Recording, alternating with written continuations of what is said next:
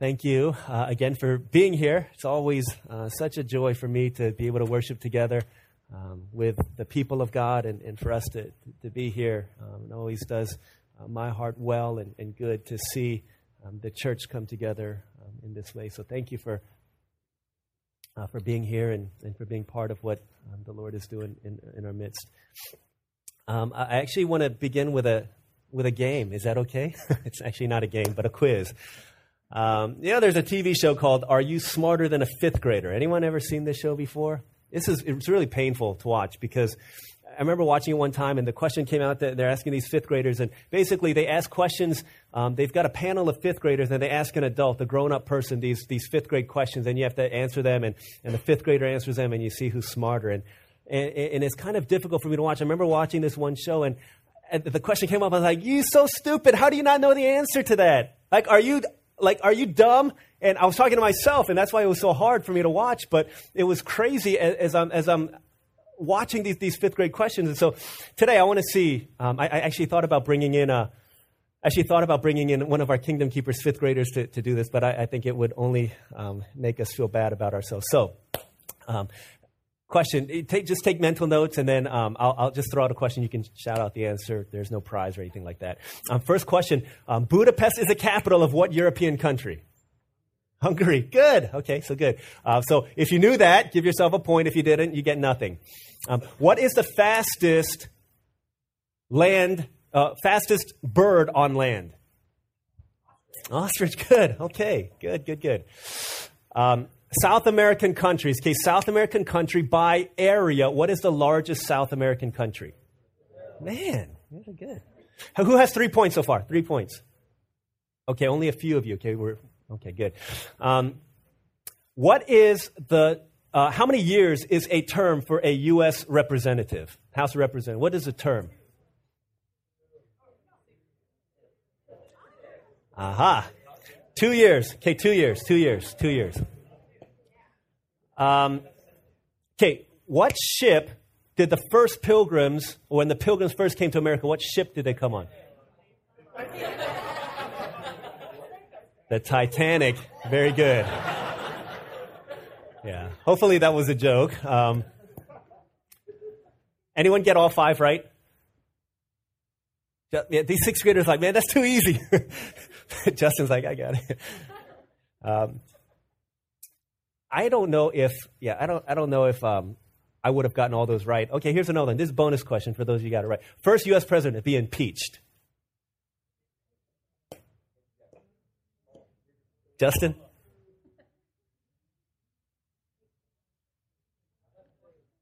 Washington, not Washington.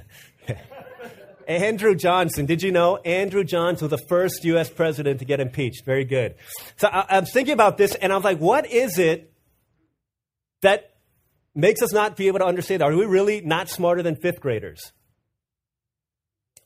Part of it is, yeah, part of it is that for some, but for not for all of us. I think for others, it's like we learn these things in fifth grade, and then the further we get from fifth grade, we we begin to forget these things because they're not as important to us. And this is this is this is, this is important because I was reading this blog, and it talks about why people leave church after having grown up in it all of their years in high school and middle school and elementary school why they end up leaving. And, and they said it's not an issue of anything else but uh, they say the issue it's a, it's a relationship problem. That they've never really begun to see jesus christ as a personal being with whom they can have a living, breathing, life changing, life altering relationship with. He just becomes another subject to study the church teaches the subject of Jesus, and as they graduate from high school, he begins filed. In, Jesus gets filed into this this category along with AP US history, along with geometry, along with algebra two, along with English literature, and all of these other things. And he just becomes this this other subject that we put in this corner and that we move on from because we've never really had this personal relationship and this personal encounter with Jesus Christ. I don't know if you're in here and you feel like, yeah, that's me. I grew up in church. I grew up all my, I grew up in church, but, but after I, I, I, went off, I went to either college or I got married and got a job or whatever it might be. We move off and, and we begin to realize, you know what? I don't like church as much as I used to. I don't like Jesus as much as I used to. I don't like the songs as much as I used to. Or I'm not getting anything out of it like I used to. Maybe that's you. Or maybe that was you and you feel like, yeah, that was my story and I'm, I'm coming back to church after all these years and, and I'm wondering why do I not experience the same thing that I did when I was younger, that, that, that feeling and that longing that desire. What we've been going through the last four weeks is a series about this journey of faith and, and talking about why this is so important. That Jesus Christ isn't just a subject to be studied. That was the first thing that we laid down. He's a person to be encountered. He's a person to be experienced. He's a life. He changes the lives of people who have a genuine encounter with Him. He's not just something that we, we, we learn about so that we can pass the Are You Smarter Than a Fifth Grader Jesus quiz. It's not about that. It's about having a relationship with Jesus, and you know the fruit of a relationship with Jesus is that there's a changed life. You, you follow Jesus, you get plugged into a community, you gladly give your life in order that others might come to know this same Jesus. And I'm not sure where you are this morning. But as we study the life of this woman, Mary Magdalene, who had this life changing encounter, whose life is a picture of the journey of faith, I, want to call us into a, a, passage and call us into a place that I believe, based on, on the Word of God and based on Mary's life, that the journey always, always, always, we cannot bypass this area uh, when we walk this journey of faith. And it's going to come from John 19 25, just one verse, very simple. Um, John 19 25. I'm going to read it and then I'm going to just give out three points. Last week, some of some people were confused. They're like, "Oh, there's only two points last week. What happened?" And and um, so we'll go back. I'll make it easy for you. I don't want you to be thinking, "Oh, where's the third point the whole time?" Okay, so John 19, 25. Here it is. God's word. Near the cross of Jesus stood his mother, his mother's sister, Mary, the wife of Clopas, and Mary Magdalene. Okay, this is God's word. What do, what do we see here? The first thing that we see here is that the journey always takes us to the cross. Okay? The journey always takes us to the cross. Let me kind of flesh this out a little bit. Three and a half years. Jesus died. They say he died when he was about 33, 33 and a half years old. Last three and a half years of his life, he was involved in ministry. Before that, he was a carpenter, right? He was involved in ministry, teaching, preaching, healing, doing all of these things. And for the last three and a half years, Jesus, the, the, the crowds were following him. Uh, he had this huge following. He, I mean, this was bigger than Tim Tebow. It was bigger than Jeremy. This is bigger than Linsanity. And this was without social media. Okay, if Jesus had a Twitter account back then, it would be blowing up. Uh, our Facebook news feeds would be blowing up with all these stories of Jesus. Someone talking about Jesus. Oh my gosh, he did this. Or OMG, he did this. Or I lolled when I saw this dead person come back to life. All of these things just blowing up because Jesus is the most popular thing. And all these crowds are flocking to him. They're all following him because he's doing these amazing things. He's doing these great things. And yet it says here, near the cross of Jesus, there wasn't a crowd, there was just four people left. Right, just four people left. All these crowds, and then at a certain point, they just begin to, to thin out. It's kind of like in college. When you go into college, at least when I went in college, everyone in the grandma freshman year entering, um, I asked them, hey, what are you, what are you studying? They said, we're pre med. I asked the next, what are you pre med? What do you want to do? I want to study biology or chemistry or physics. I want to be a doctor. All right, that's cool. Like half of, half of my friends were like, we're pre med. Until something happened. You hit organic chemistry, and all of a sudden, at the end of organic chemistry, people are like, hey, you know what? I have no idea what I'm doing in my life anymore. I don't know what I'm doing. I think I'm majoring in psychology. I think I'm majoring in, in English, whatever it is.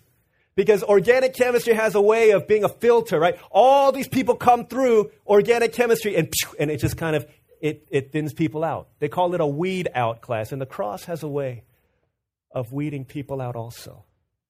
The crowds were just following Jesus because, man, he's giving out miracles, and maybe I can bring my sick friend and, and bring him to Jesus and they'll get healed. And, and maybe I'll bring my dead bunny and he'll get raised to life from Jesus. This is good. As long as, as long as, eh, you know, there's great things happening, as long as Jesus was passing out miracles and doing all these things, and then there was great, there was, there was great benefit in riding on the coattails of Jesus. Because you follow him, then you can get ins. He's going to be king. And hey, if you get close enough, you get tight enough with the king, then you might become, I don't know, a general, or you might become some kind of a minion, but that would still be pretty good, pretty good life. If he's the king, if he's doing all these miracles, then let's follow him. But at the cross, all these crowds began to disperse. And I think in so many ways that's that's modern day Christianity. Like we want to follow Jesus because it's like, hey, uh, he, what? He forgives you of your sins? Are you serious that all the, the mistakes I've made in my past, like they can be forgotten? Yeah, you come to the cross, that's what happens. Are you serious? Like I could, like I could die and I could, I could be in heaven. I could live forever. I, I could be in relationship. Like I can have a new family with people who are kind and, and loving and they don't treat me as my sins deserve. I, I can really be loved by someone that powerful and that, that great, and he answers my prayers. Holy cow, sign me up for this. But then, as soon as we get to the cross, and Jesus begins to talk about, hey, you know what? Uh, you got to follow me. You got to follow me to the cross. Then the, the crowds begin to thin out. Yesterday, in, in, in preparation for our, our baby to come in, so he hasn't come. Today's our due date, but he hasn't come. So um, if you see Olivia walk out, that means the sermon's over. Okay, so.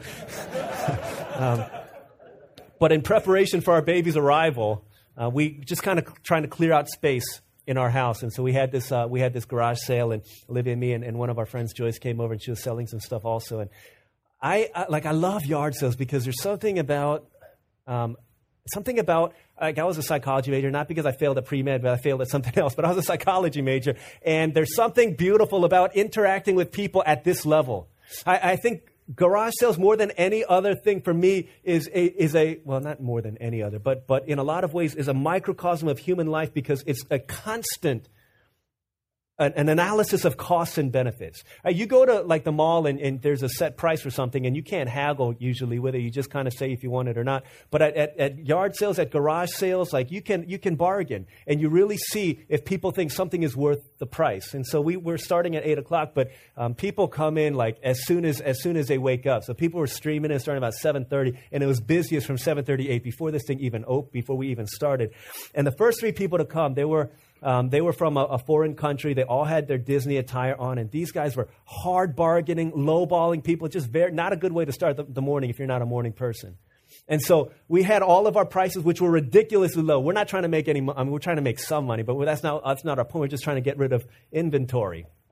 And so we set the price extremely low. Had an iPod we sold for two dollars. That's pretty good, right? We had all like a, a stereo boombox, five dollars, and, and, all kinds of stuff. And there was this one Lenox Crystal uh, plate, no, no, never been used before. Um, I don't know how much it, it, it is, but we, we put it at $10. And these ladies come and um, just very, they're all about business, right? Hey, how are you today? What up? So here they just looking for their stuff. And, and it's like something like $5, I, I give you 50 cents. I was like, let me think about No. Come on, man. It's seven. We haven't even started and you're trying to bargain. Hey, they looked at this Lenox crystal. They're like, $10. They're like, I give you $1.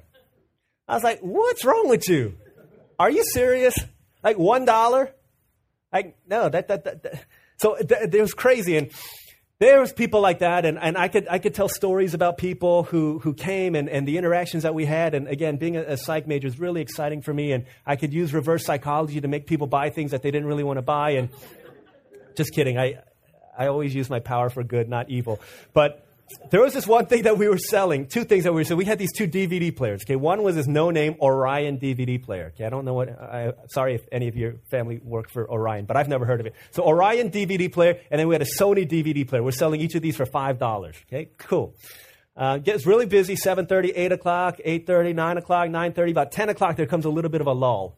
And so I'm kind of looking at what we've got left, and I'm like, man, we don't really have that much left. So we're like scrounging through the house trying to get rid of stuff, and and then I looked at, at the table and I said, Hey, Olive, did you sell the Sony DVD player?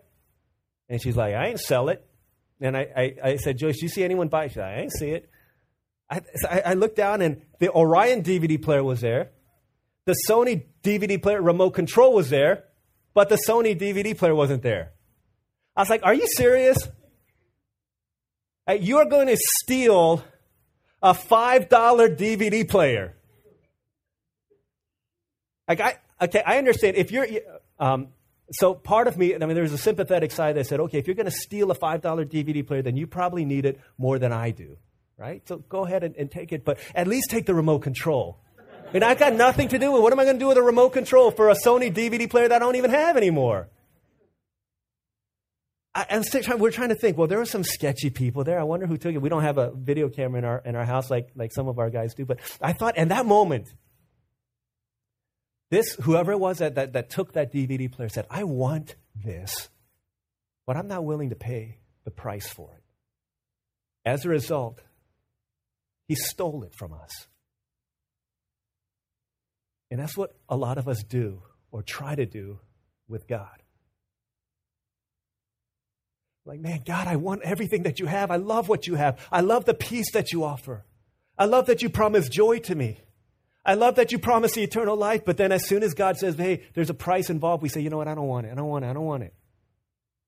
And then we walk away trying to take the benefit from God without paying the price. You see, the journey, guys, always, always, always takes us to the cross. That's the first thing that we have to understand. There is no, there is no Christianity apart from the cross of Jesus Christ. What does that mean? The second thing that that means is that the cross tells us that life, that the journey won't be easy.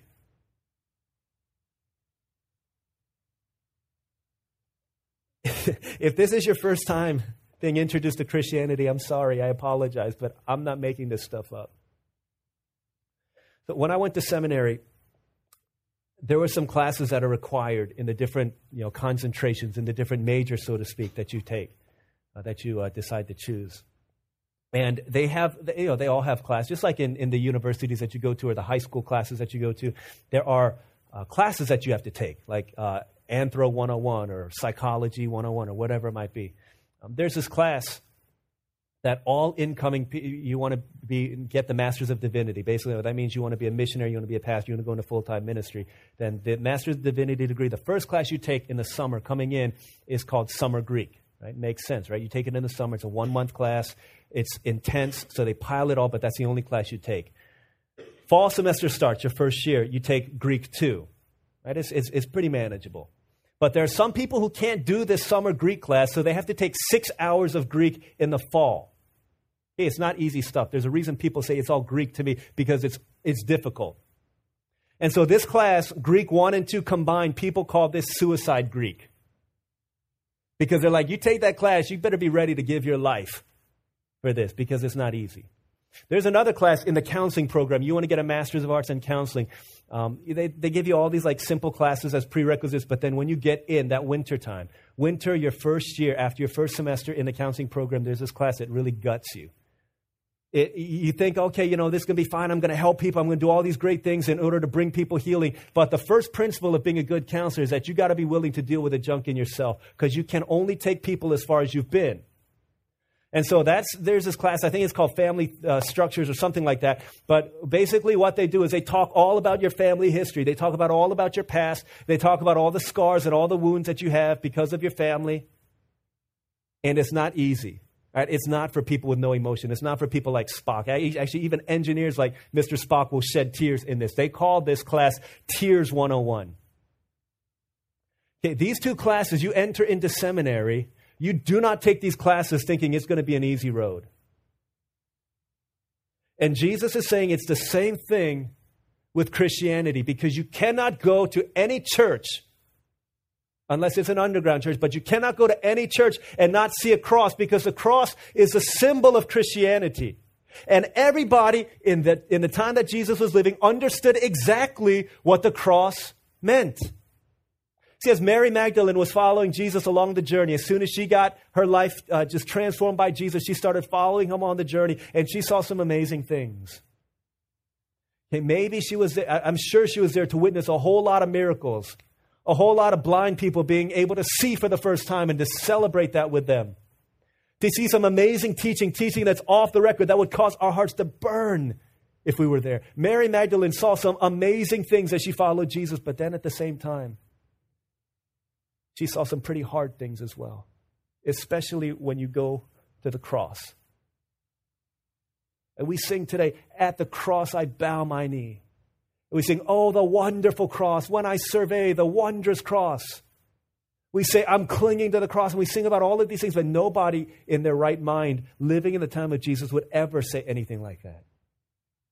It would be an abomination to say anything like that because everyone knew what the cross was.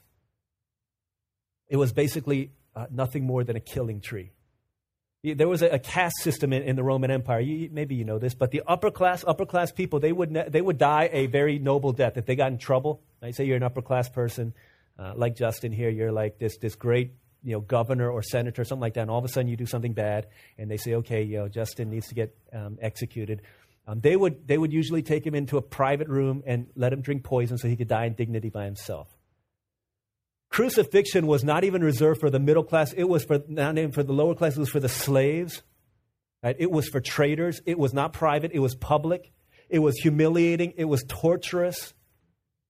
They would leave the, the, the, crucified people up on, on the cross so that birds, vultures would come and eat them. It was a despicable, despicable way to die.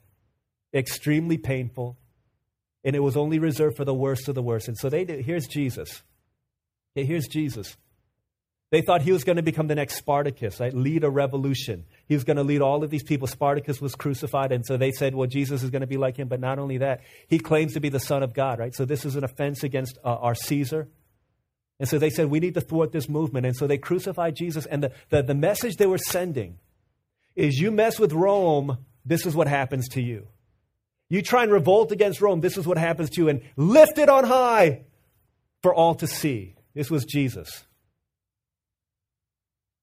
And for Mary Magdalene to be there, looking at the cross, and watching this, seeing the lover of our soul, the one who has changed her life, the one who saved her and freed her, and seeing him on the cross dying and beaten and bloody, breathing his last. Hey, that's not easy stuff. I hear you imagine your best friend dying like that. You imagine your mother, your father, whoever it is. This was like he was everything to her. And he, he, that's how he dies. And she goes to that place. And Jesus calls us to come to the cross. You cannot, you cannot think that Christian life is going to be easy because the journey always takes us to the cross, and the cross tells us that the journey isn't simple. See, a lot of times, man, a lot of times we, we look at Christianity and we have this like we, we, this, in our minds. Like, you hear about uh, the persecuted church, and they like they deeply understand that there is no separating the cross and its suffering from the Christian life. Like somehow in America we're good at doing this. Somehow in our comfort we're good at doing this. But you ask people in China who suffer and and and and they tell stories of suffering, they're not saying, "Oh, one time this happened." They're like, "This is my daily lot." This is what it means for me to follow Christ. And at the same time, you see there's an infectious joy in their lives. You see people, hear about people, testimonies from Afghanistan or Turkey or, or places where, where the gospel is, is stifled and they're worshiping in places where, where they literally bear the cross. There's something powerful about that. That, that they realize that, yeah, there's benefit to following Christ, but there's also a cost, but that cost is, is a beautiful thing. I love how William Barclay said, he said, Jesus Christ never lured, enticed people with the promise of an easy life. He came to awaken the sleeping chivalry in all human beings because he came not to make not to make life easy, but he came to make men and women great. And there's a, a powerful call that he offers to us. Like that's the life that Christ calls us to live. That's the, the is life easy for us? As, as a follower of Jesus Christ, is life easy? Because if it is, then we may not be walking the way. And we may have settled for something that looks pretty similar, but isn't the real thing. When I was in high school, the IT brand for athletic wear was called Champion. I don't know if you guys, if that's popular. Yeah, it's popular. Um, that was it, man. And it, it, was symbolized by this little red, white, and blue C, right? Just stick it on, right, on your sleeve. And the motto was, it takes a little more to be a champion. Yeah. Right, that little thing, actually, it's all it took was a little C. Doesn't take a little bit more, just takes a little C. Put on your clothes, and it increases $25, the price of your thing. To high school, I was in high school, I used to, um, really big church, really big youth group, and so I would ask my friends when they go to college, hey, can you buy me a college sweatshirt? I'm like, sure. I would send Virginia Tech or UVA, whatever it is. Uh, my senior year, I had this, this uh, friend, she went to uh, Michigan, Michigan University. And so I said, I would love a Michigan sweatshirt. I said, okay. So she sent it um, like in her first semester. And I got it. And I was like, one day, and I, I, sported this sweatshirt and I wore it to church. And they're like, dude, where'd you get that sweatshirt? I was like, Esther sent it from Michigan. Like, dude, she likes you. I was like, well, no, I asked her for it. No, like, dude, really, she likes you. I was like, why? Like, it's got a, it, it's a champion. I was like, ah, okay. Because being champion, having that little C, that meant everything. It was cool. So ninth and tenth grade in high school, you take gym class, right? I don't know if people enjoy gym class here. Like, no one liked it because you get all sweaty and then you have to change your clothes, and no one ever takes a shower in the school locker room. So people like walking through hallways smelly and stuff like that. So the only thing good about ninth and tenth grade gym class at my high school was that we had um, these really ugly T-shirts, but they were made out of Champion. They're Champion brand. And so after my sophomore year was done, I was like, what am I do with these clothes? They're really ugly. So I said, I, had a, I got a great idea. Right? I wanted to be cool, and so I cut the little C off of the sleeve. I know y'all done this too. Come on. Cut the C off the sleeve and just kind of trimmed around it so that there was no, like, none of the edges. Um, and then I took it and I glued it onto one of my sweatshirts that wasn't changed, like JanSport. Glued it on there. All of a sudden, as soon as I put that on, I was like, dude, I'm five degrees cooler right now. So I started walking around. Until 10 minutes later, that little C fell off. I was like, oh, shoot. Pick it up. And I looked like a champ, but I sure didn't feel like one. And I wonder if a lot of us are, are settling for a version of Christianity that looks very similar to a lot of people. But at the end of the day, you look at yourself and you're like, I don't really feel like this is right. And where's the change? Where's the fruit? Where's the joy? Where's the life that Jesus promised? If we're trying to do it apart from the cross, and then it may not be that we've, we've really begun the journey that Christ calls us to. Maybe Jesus was just a subject we studied and we just kind of put him off in a corner in a binder with all of our other subjects, with all of our other books, and, and our Bible's getting dusty and, and we, we don't, we're not walking with him.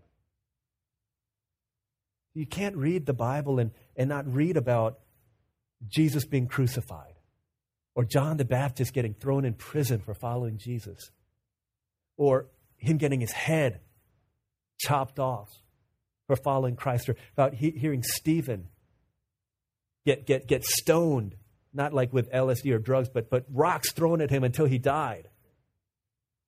And you can't read about the, the Bible and not see Daniel get thrown into a lion's den and fearing his life, or his three of his buddies, Shadrach, Meshach, and Abednego, getting thrown into a, into a furnace.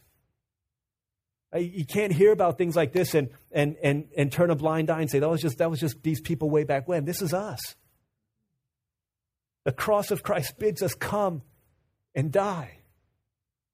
You can't read through the, the history books or, or these other pages of, you can't read Hebrews, read Hebrews 11 talks about these heroes of the faith. It talks about people who are sawed in half, people who are flogged, people who are burned, people who are killed. Sometimes, here's the hard truth sometimes following Jesus doesn't end up well in this life. Sometimes following Jesus doesn't end up the way that we want it to look. I remember saying that to myself, writing that in my journal after hearing that uh, sometime last year, but that's the reality. Sometimes it doesn't look the way we want it to look. But the last thing I, I want to point out, and I think this is important, that the last things the cross tells us that the journey doesn't end with the cross. Okay, the journey doesn't end with the cross.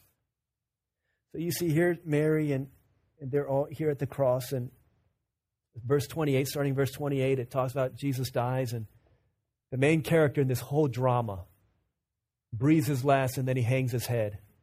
They're like, it's over. Right? In this unfolding drama, they thought he was going to be the king, and now it's done, and he's dead. Right? To, to, to most people, the story would be over. We know that on the third day, Jesus would rise again. But I'm pretty sure that when, as Mary is watching this, as she's seeing this, as she's near the cross, she sees in that moment, not just three days later, but in that moment, she sees a picture, a glimpse. Something that's telling her that the cross is not the end, that it doesn't end there. There was these, Jesus was, was hanging on a cross, and there are these two crooks, these criminals, right? Bad, bad men who were getting what they deserved. And one guy was insulting Jesus, saying, Dude, if you're everything that you say you are, then you could bust free and, and save all of us. And there was this other uh, crook, and he understood. He understood that he was get, that dude was getting what he deserved, that he was getting what he deserved, but he understood that Jesus didn't do anything wrong. And he began in that moment to, to begin to realize and begin to believe that, that G- this Jesus is who he says he is. And so he said, You know what, Jesus, I know I deserve this. I know I'm going to die, but will you remember me? Will you remember me when you get into glory? And Jesus looks at this dude hanging on a cross, getting what he rightly deserves. And Jesus says to him, understanding his faith and being full of grace, he says, Today, today, you will be with me in paradise. And as Mary is hearing this, she's realizing that these guys are dying on a cross, but the story doesn't end there. She, he, she's realizing that even now, he's going to die, he's going to breathe his last, this, this crook on the cross, but that's not where the story ends. That there's more to life, there's more to the story. There, there's something else coming. And she understood that. So this, this very day, you're going to be with me in paradise. See, Jesus is constantly, constantly, constantly telling us this is how we really find life, my friends. You know, Drake is right. You only live once, but he has no idea. He has no idea what it means to really live. Hey, you listen to a song, it's all about sex, it's all about alcohol, it's all about living it up. He says, This is what you got to live for because you only live once. He has no idea. He has no idea what Braveheart meant when Braveheart says, you know what? Every man dies, but not every man lives. What in the world does it mean to live? I'll tell you what, most people in our world say this is what it means to live. You take your desires, you take your heart, you take your passion, and you follow that. If that leads you down a road to alcohol, do it. If it leads you to the clubs doing drugs, do it. If it leads you into some bedroom, it leads you into some dark place, and go do it. You only live once. But here's what Jesus is saying. Here's what Jesus is saying. He's saying you follow that path towards living for yourself. You're not living the way that you're meant to live. That's not how we're meant to live. You live that every person who's ever lived and breathed and walked this earth will tell you that you live for yourself in that way. You're not becoming more alive. You're becoming more enslaved. Becoming more less human, less alive, dehumanized. Because we weren't meant to live that way. And I know that anyone who's lived addicted to sin, we know in our heart of hearts that this is the reality. And this is the reality. I try to do what's right, but I keep on going this way. I'm not alive. I'm just a zombie. I'm, it's the dawn of the dead, my friends. We're just walking dead people, and we get more and more dead as we go along. Jesus says that's not the way to live. Because you take a zombie and you put band aids on them, it's not going to change them at all. Any more than putting a little C is going to change a Jansport into a champion. It's not. What is he saying? He's saying here, the cross of Christ bids us come and die to find that I might truly live. Right, this is how you really live, my friends. You come to the cross and you die to yourself. You say, Jesus, I can't. Here I am at your feet in my brokenness complete. I know I don't have it together. I know I haven't done it right. I'm not, a, I'm not worthy to call on your name but because of grace, because of mercy. All those things that I've done, I can stand before you unashamed. See, we come to the cross, says this is how you truly live. And this is how you truly live. You put your faith in Jesus Christ. You see, that's what, that's what caused these people to give their lives for him. They realize that death is not it. Holy cow, death is just a, it's death, the cross is the bridge to life, the way that it was meant to be lived. And it's only when we die that we can come to live. That's why Jesus says constantly, unless a kernel of wheat falls to ground and dies, it remains a single seed. But if it dies, it gives life to many. This is the principle of life. It only comes through death. The principle of agriculture, the principle of farming, principle of everything that we do. That's why Jesus says whoever wants to save his life will lose it. but whoever loses his life for my sake will find it. That's why many who are first will be last, and many who are last will be first. The way to life, as it was meant to be lived, is we die to ourselves, we come to the cross, we take him, his life upon us, and then we begin to live. Begin to live the way that was meant to live. And so here go these missionaries to Africa in the 1700s, first 60 years, first missionaries to Africa. The great majority of them died within two years. But they said, For me to live is Christ, and to die is gain. And they would go to their grave with joy and with the laughter of those who've been set free, the ones who knew, the, the laughter of those who knew that death isn't the end, it's just the beginning. And He calls us to, to give our lives, and to die to ourselves, to live for Christ. This is where life really begins. And because we begin to realize that this is how much God loves us. That God is spirit, can't die. But he comes down to earth and wraps himself in, in frail humanity, just like us, to do the one thing on earth that he could not do in heaven to suffer, to bleed, and to die, to take our place, to take our guilt, to take our shame upon himself so that by faith in exchange, we can have the life and the blessing that only He deserved. Right? This is the life that He calls us to live. It starts at the cross and it moves from there. Let's pray.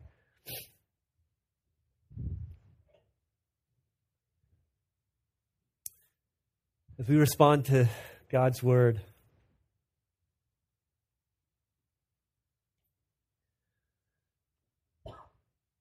yeah, I, I need to do this because I don't know where we are today.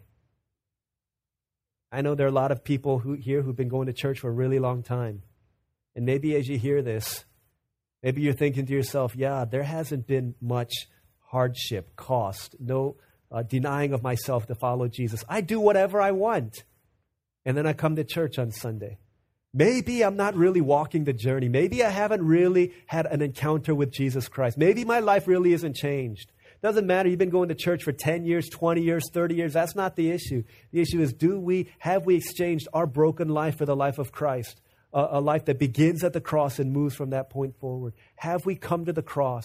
If we're not changing, then it's probably a good indication that somewhere along the way we've strayed from that place or that we've never walked that path before. And maybe some of us are here. This is like our first time in church. I don't know.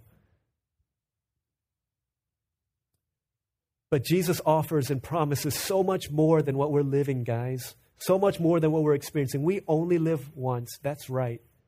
And it would be a shame for us to gain everything that this world has and then to forfeit our soul at the end. So again, I, am not going to make anyone stand up and, and, sing or dance or anything like that, but all I'm just, I'm just going to say, look, the gospel, the, the good news of Jesus Christ, the heart of Christianity is that we're messed up. And whenever, and whenever anyone messes up, there's a punishment for that. We messed up against God. And the punishment that we deserved is, is to die eternally because God is eternally worthy. But in love, God sent His Son Jesus. He lived the perfect life, the sinless life that we should have lived, and then He died on the cross for us. And the message of Christianity is that somebody has to die. Either we will die, or we can believe that Jesus died in our place. And if by faith we put our faith, put our trust in Jesus Christ to be the forgiver of our sins and the new Lord of our lives, then He comes in, He gives us a new life, and He changes us from the inside out as we pray with our eyes closed, if there's anyone like that say, you know what, hey, you know, DL, I need Jesus in my life. I need this. I need this life. I've been living an imposter Christian life, or I've never, I've never lived a Christian life, and I don't, I, I'm not interested in in numbers here. But I want to invite you, if there's anyone like that, with everyone's eyes closed, you just raise your hand and, and I'll pray for you, and, and we can talk later. If there's anyone like that, if you feel like, yeah, that's me. I need that.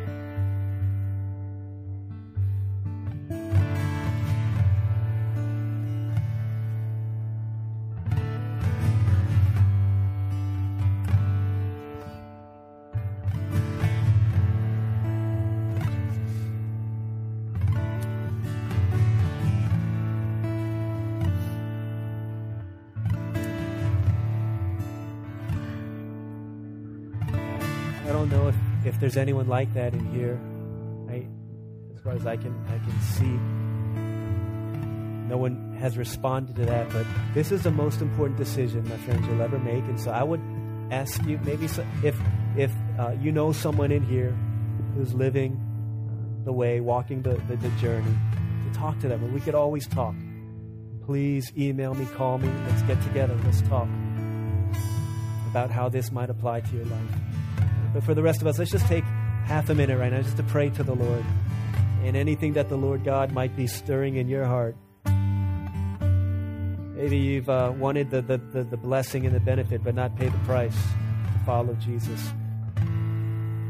Whatever um, you know, God might be speaking, let's just take half a minute to talk back to the Lord, just to confess anything to Him, to make certain decisions by faith. Let's pray for half a minute, and anyone wants to, yeah, just wants to, to chat later, you can just raise your hand at this point. But let's pray for a half minute, and then I'll close for us, and we'll continue to, to pray through songs. Yeah, let's pray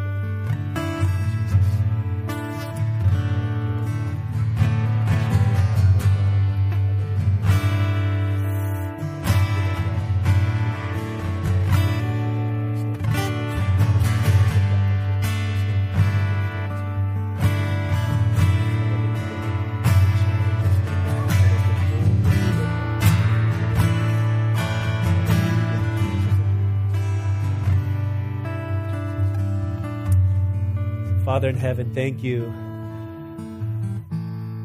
that you would love us. One of the great and most powerful truths of human existence is to know Jesus loves me. This I know.